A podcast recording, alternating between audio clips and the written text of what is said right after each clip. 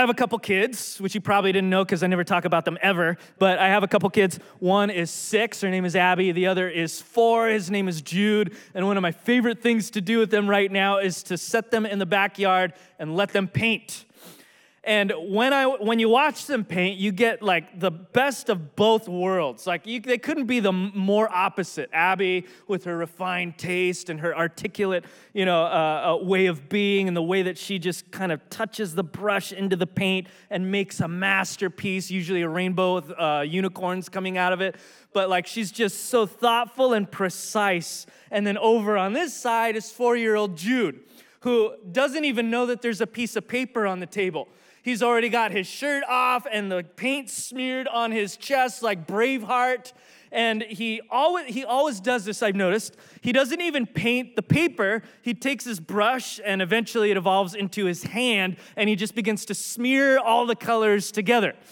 And how many of you know that when you smear all the colors together, no matter what colors you have, you end up with one color, which is usually like an olive green. It actually looks like something else. I'm not gonna say what it looks like, I'll just use the word olive green, okay? So that's what Jude ends up with just a big old pile of olive green, just nasty, just right there on the paper.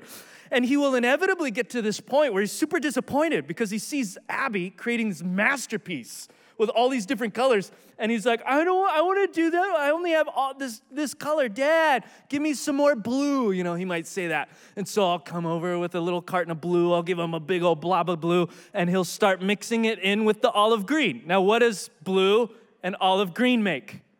Olive green.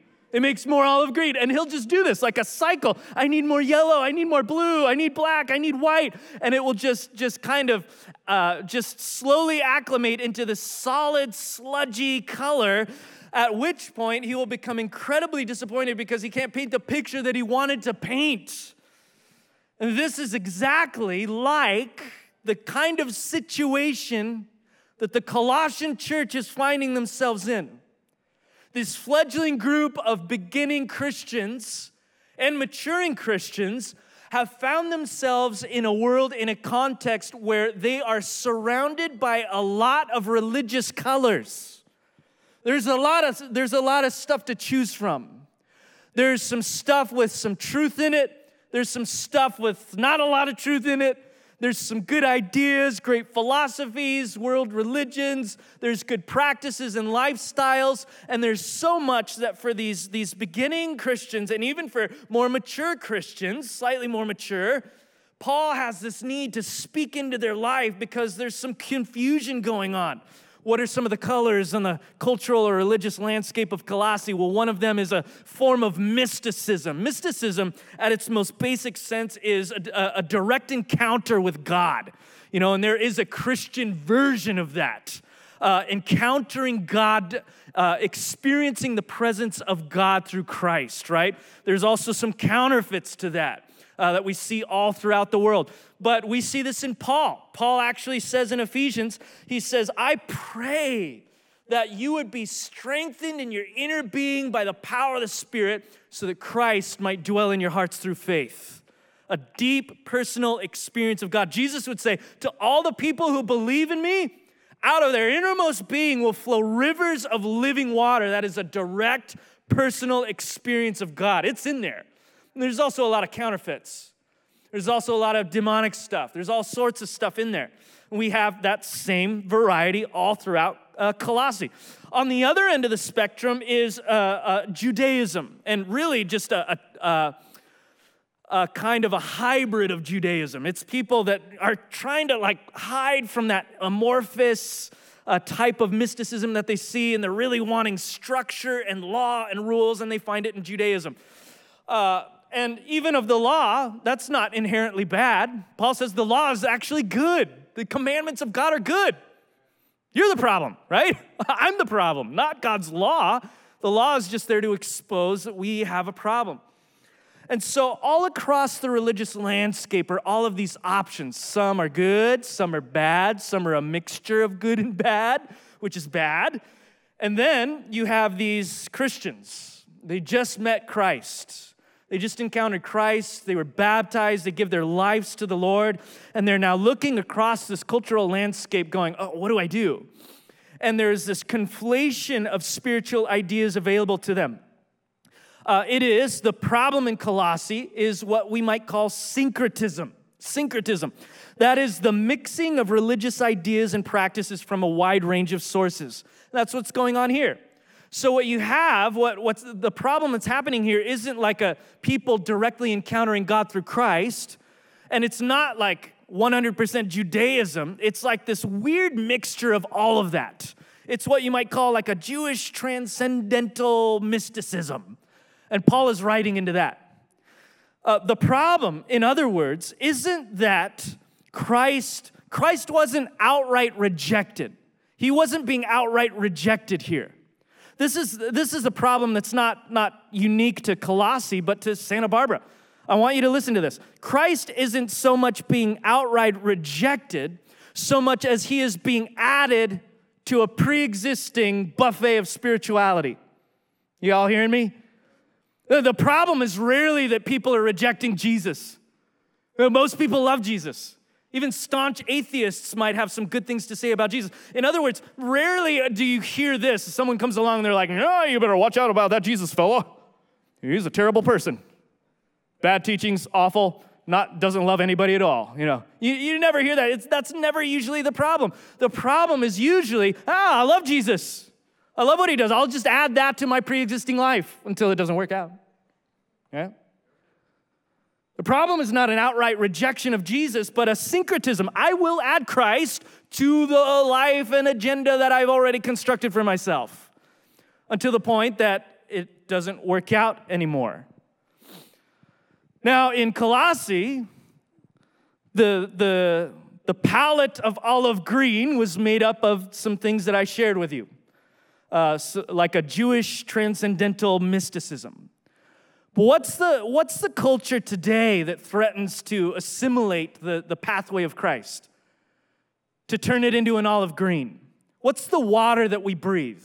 Most, a lot of sociologists will say something of this nature. It's kind of like the holy trinity of American culture and values. I'll give you the first one it's radical individualism, right? And I say radical because individualism isn't bad.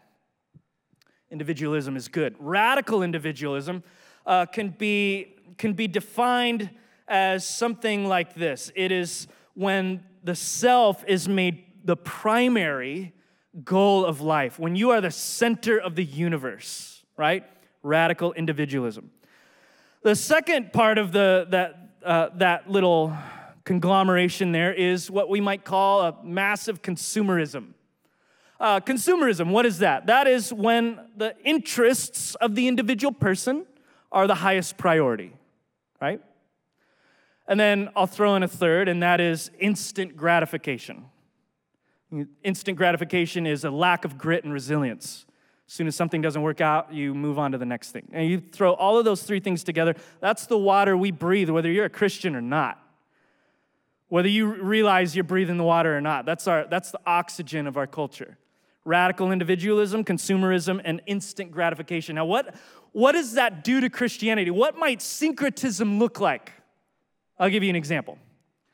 Now, you might, you might be swimming in this water and then come to church, get baptized, discover Jesus, be like, yes, that's awesome. Now, let me add that to what I've already established.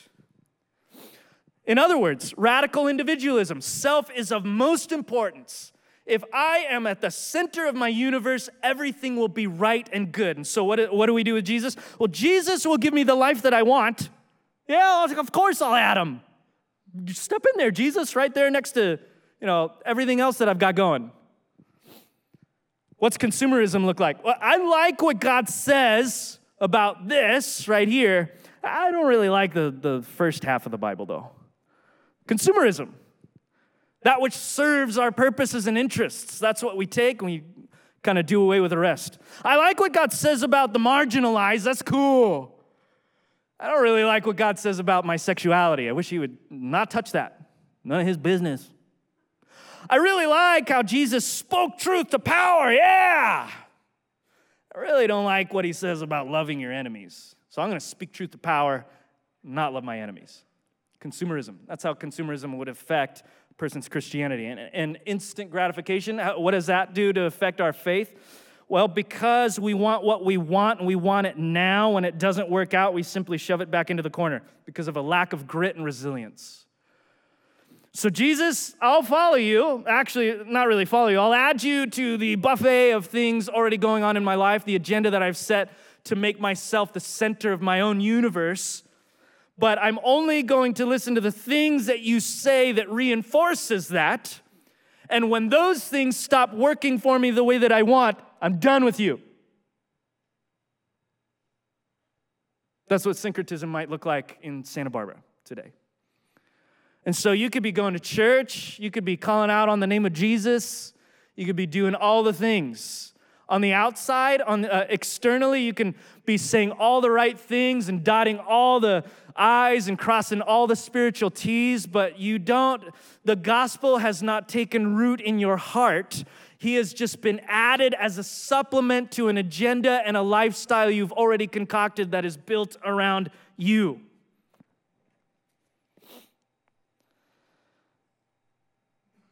And for hundreds, thousands of people in Santa Barbara, we're slowly learning that it's not working that a life built around myself does not actually satisfy what I was created for.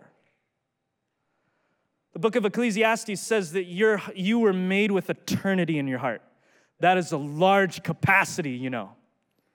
You were made to be filled by an eternal kind of thing. And you will find, even if you have not discovered this right now, that the, that the more you try to fill that with radical individualistic and consumeristic and instant gratification needs uh, and desires and purposes that you will it will be found wanting. And so what do we do? Well because that's not working we just hop on to the next thing. Maybe that will uh, satisfy my desires. Oh that doesn't work. Oh maybe that'll satisfy my desires. Oh we move on from that because it's not working anymore. Maybe this will just satisfy my desires. And on and on and on as we grow tired and exhausted and fatigued World can't satisfy us. We can't, we cannot, we do not have the capacity to lift up or to fill up our own souls. And at a certain point, and I think this is by the grace of God, some of us come to a place where we're like, I need something better. I don't need all of these colors. I need something that will fill my stomach. I'm hungry. I need something filling. Uh, remember going to a restaurant with uh, my wife, Brianna, for a special occasion.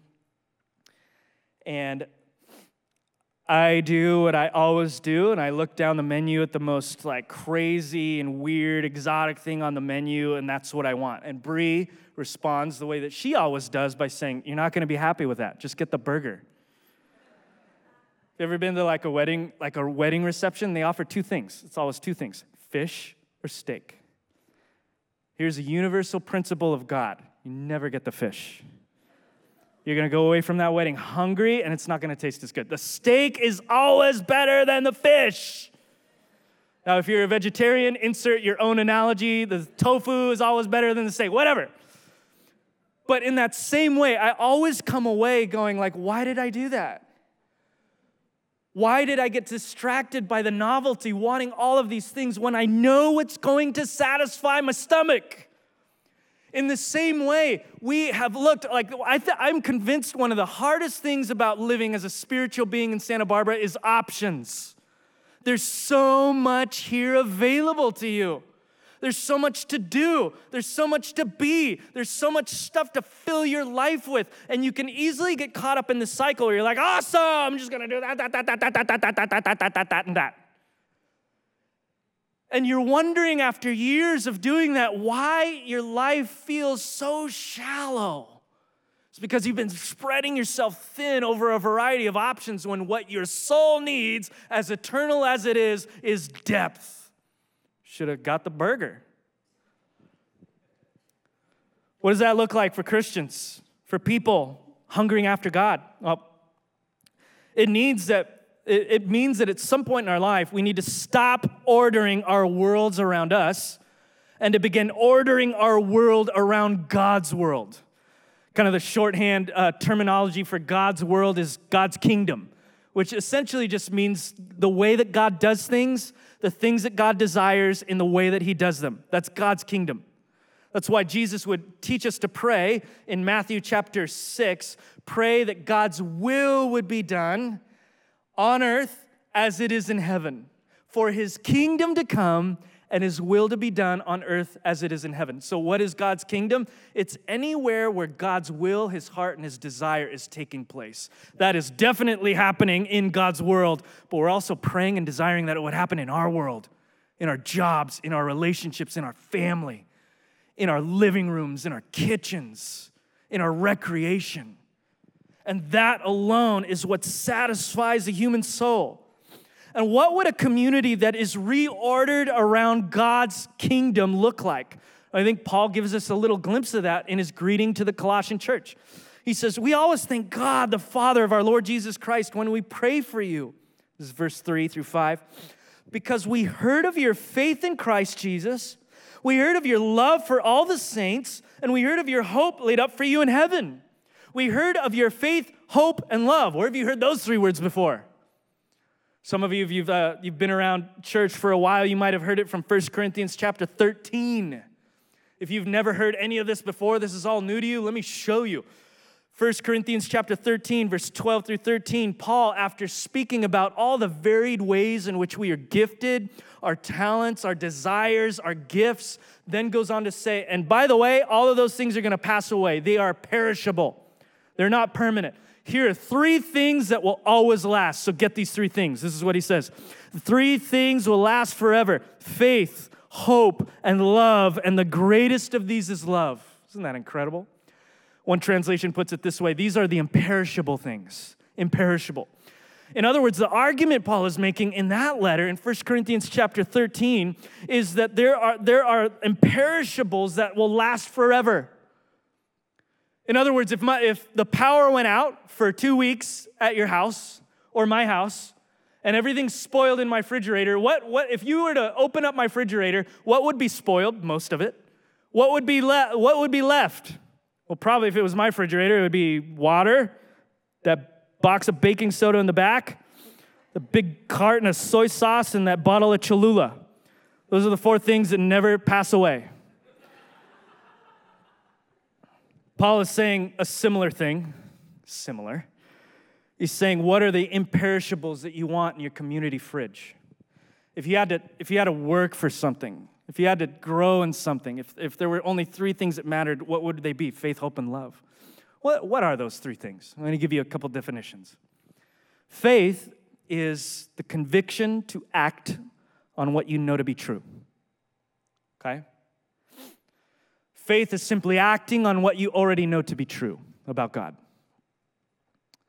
Hope is the confidence to endure when life is challenging, when faith is challenging. In other words, it's something in the future that's, that's pulling you forward into the future and stirring up your faith. What is love? Love is being committed to somebody's highest good without guarantee of reciprocity and often at your own expense.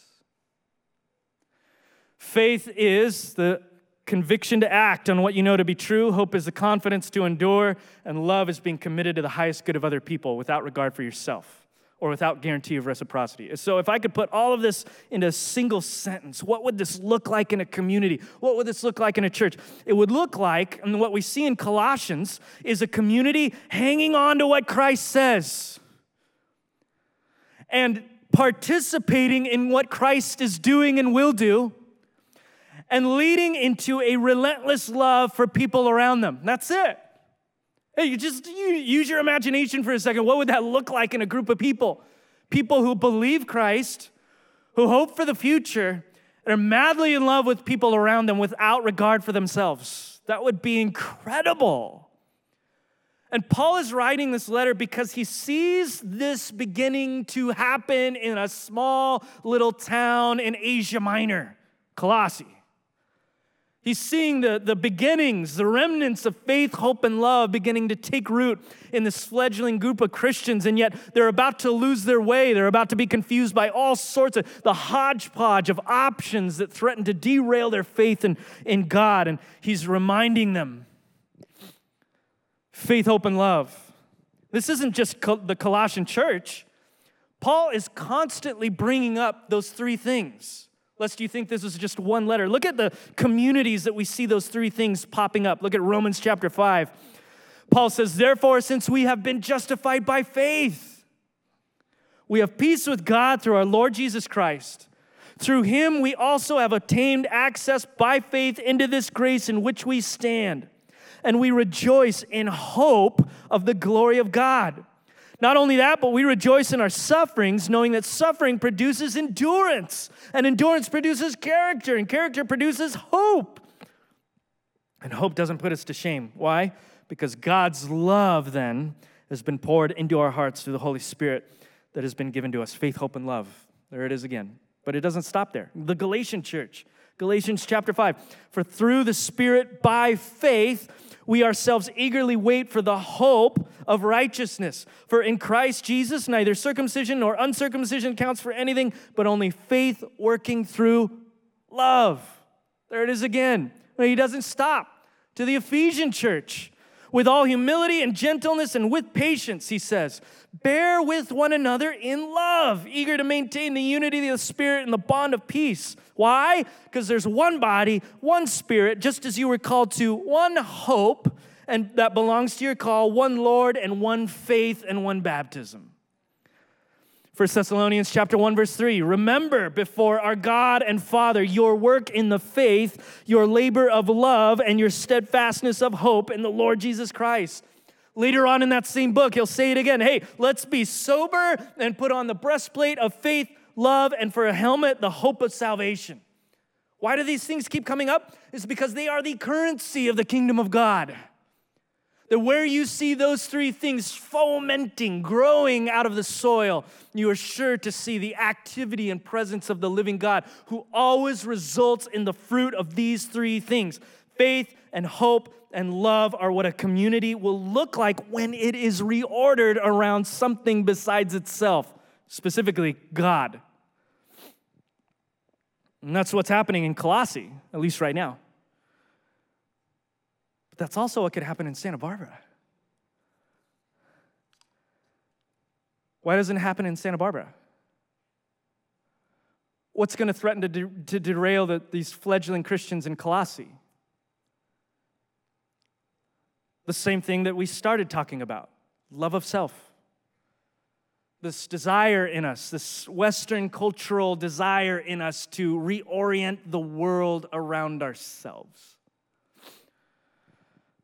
So, what needs to happen? A reorienting. And yet, how many of you have tried to do that on a few Monday occasions? Oh, that was a great sermon, kind of. I'm gonna I'm to reorient my world around God starting tomorrow. Let's go. You hit a wall the wall of your selfishness, the wall of your deep, selfish desires that I have, that we have. We snap at people, we cut corners. We forget about the love of God that has been poured abroad into our hearts, and we just try to make things happen because the deepest desire for a lot of us is even though we might add Christ to the concoction, to the cocktail of our spirituality, underneath that is still just this habitual love of self. And so, yes, we need to reorient our world around something bigger than self, but it's harder to do. It's easier to say than it is to do. That's why the good news is so good. Paul says, Of this you have heard before in the word of truth, the gospel, which has come to you. The solution to the cavernous abyss of the human heart and soul has nothing to do with you.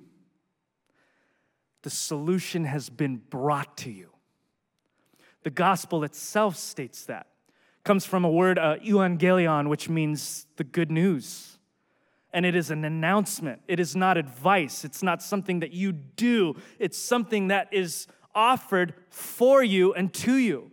What is the gospel? It is the good news that God's kingdom that which we've been talking about, the best thing that could ever happen to your life and to the world around you. The gospel is the good news that God's kingdom has broken into your disordered world through Jesus Christ.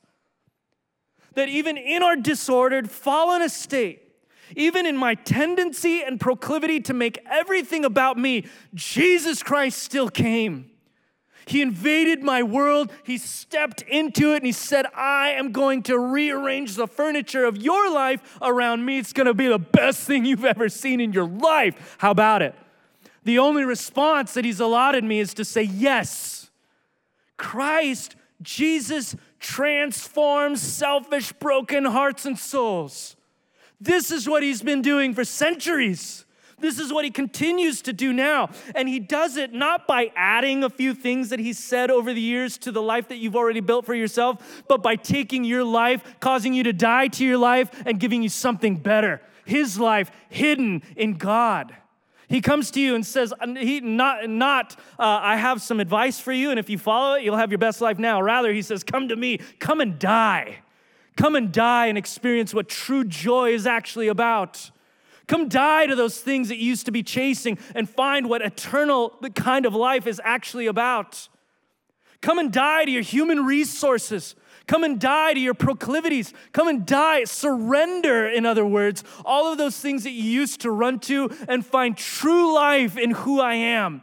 It is there and at the fountain of Christ Jesus that the soul, with its eternal capacity for love, will begin to be filled for the first time.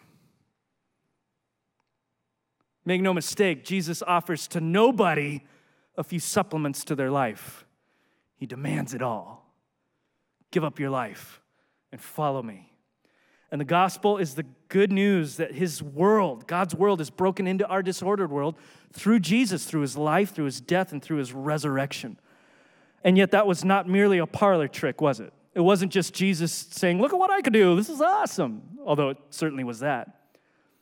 But Paul would later go on to say in 1 Corinthians, I think it's chapter 15, that Jesus was the firstborn of many brethren and sistren. I made that last word up. Meaning, he's the first to be raised from the dead. He's the first of many people that will give up their lives to be raised to real life. In other words, the resurrection is not just good news of what happened to Jesus, it's good news of what can happen to you as you forsake your own life in order to find your true life in the Messiah.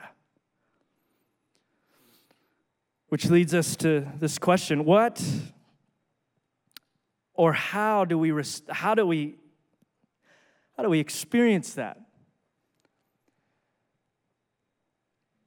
And for us, the Bible simply calls every person in this room to respond to the gospel. Now, that might make sense to people who are not yet Christians. Or maybe you think you're a Christian, but you're not sure, and you're like, I think, I don't know, I've been to church two times. Does that mean it? You know, I'm a Christian.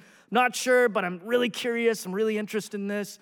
Really like this Jesus guy. I want to understand what this is. And the Bible for you is simple and clear to respond to the gospel. That simply means what we've been talking about giving up your life and following after a better life in Christ, where your life is now reoriented not around yourself, but around God and Jesus. This is what Paul would say in Colossians chapter 5 and 6 since the day you heard it. It's been bearing fruit in your life since the day you heard the gospel and understood the grace of God and, uh, God and truth. In other words, there's this faith filled response to this good news that God has invaded our world through Jesus Christ. But then there's some of you in this room who are asking, How do you respond to the gospel when you already responded to the gospel like 20 years ago? Some of us might think of the gospel as like Christianity 101. You know, it's like the first step of our spirituality. But after the first step, we kind of graduate to like advanced Christianity. Gospel is like back there, right? That couldn't be farther from the truth. The gospel is not just Christianity 101, it's Christianity 102, and Christianity 103, and Christianity 104, and 405, and 789. The gospel is the Christian life. Just that truth that God has invaded our world in this person, Jesus Christ, that permeates everything that we do. So, what would it look like for some of you that are like, I gave my life to Christ 20 years ago, or last year, or five years ago? How do I respond to the gospel? It's simply this that we are continuing, just like we did at the very beginning, to invite the Lord God as our Lord, not just Savior, but as our Lord and King, to continue to reorder our priorities around the true King of our lives and not just ourselves. That's how you, that's how you grow in the gospel. It never stops. This is what Paul would refer to in Colossians 1, verse 5 through 8. It's the gospel isn't just something that awakens you to life in Christ, it's also bearing fruit and increasing. How is it increasing? By constantly reordering our priorities in our lives around the true King. By constantly expanding the capacity of our hearts for more of God. So, are you growing in faith and hope and love? Are you sensing, not in, not in a place of judgment and condemnation, but, but hope and excitement? Hey, I, I have more trust in Christ than I did a year ago. I have more hope for the future. Yeah, life is hard. Life is shambles, actually, if I'm completely honest. But I just believe that God is good. Are you a little more loving than you were last, last year? Don't compare yourself to somebody else, but you know, for me, am I a little less snappy with people than I was five years ago? I think I am. Yay! The gospel. This idea that God is near and He's active even when we don't see it. And each moment of the day, we can continue to respond to it. And that's what the, the book of Colossians is going to be all about. We're just going to go deeper down that rabbit trail. But for now, I want to leave you with a couple things to ask yourself to start us on this journey as we go down it together. I'm going to ask Robert and the rest of the team to come out here as we sing. And the question is this uh, one, have the, the two things to think through. One, have you responded to the gospel? And two, are you right now reordering your life around the gospel? And maybe you don't know. Maybe you need a deeper question to probe that with. And so maybe what, what you can do as we sing together is to bring this before the Lord. Your King, your Savior, your master, your teacher, and to say, Jesus Christ, I want, I desire for you to be the sole and primary center of my life because I believe that that is the best thing. Maybe you're having a little hard time with that right now. That's okay. Just be honest with the Lord and say, What, Lord, in what ways are you wanting to encroach on my way of doing things? Show me what that is. Show me what you want reordered in my life right now, but also show me the joy of that. Uh, wean me off of my lesser appetites so that I can see that what you're actually trying to replace in my life is actually good because you're good.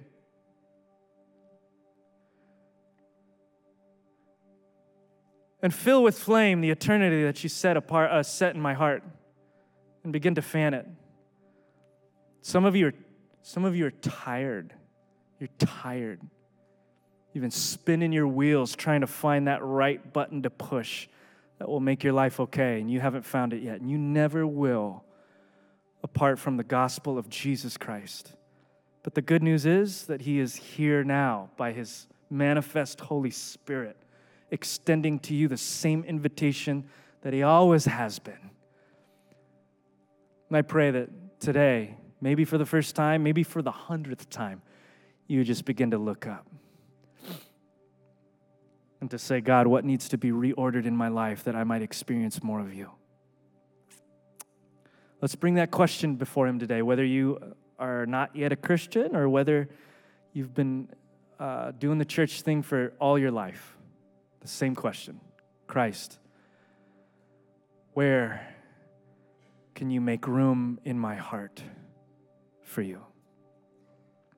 There's carpets at the front for those of you that like to carve out solitude and just kneel before God. You can do that. You can hit up an empty chair, get by yourself in the dark if that helps you. sit, stand, lift your hands, kneel down. Uh, there's also the bread and the cup to both sides, which is uh, something that Jesus taught us to do. He said to, uh, to his followers to take the bread, which symbolizes his body, which was broken on our behalf, and to dip it into the cup, which symbolizes his blood, which was uh, shed for the forgiveness of sins. And every time that we do that, it is this visual reminder that not only is the universe not revolving around us, but neither is our salvation. Every time you take of that morsel, I pray that you would get a visual reminder that your salvation is not in your hands, and that you would also say, Thank God it's not. Let's praise our King and our Lord and our Savior. Come and get prayer from either side of the room from the prayer team if you need breakthrough in your life, but let's just marinate in this moment and allow the power of the Holy Spirit to reorganize our life in a different direction.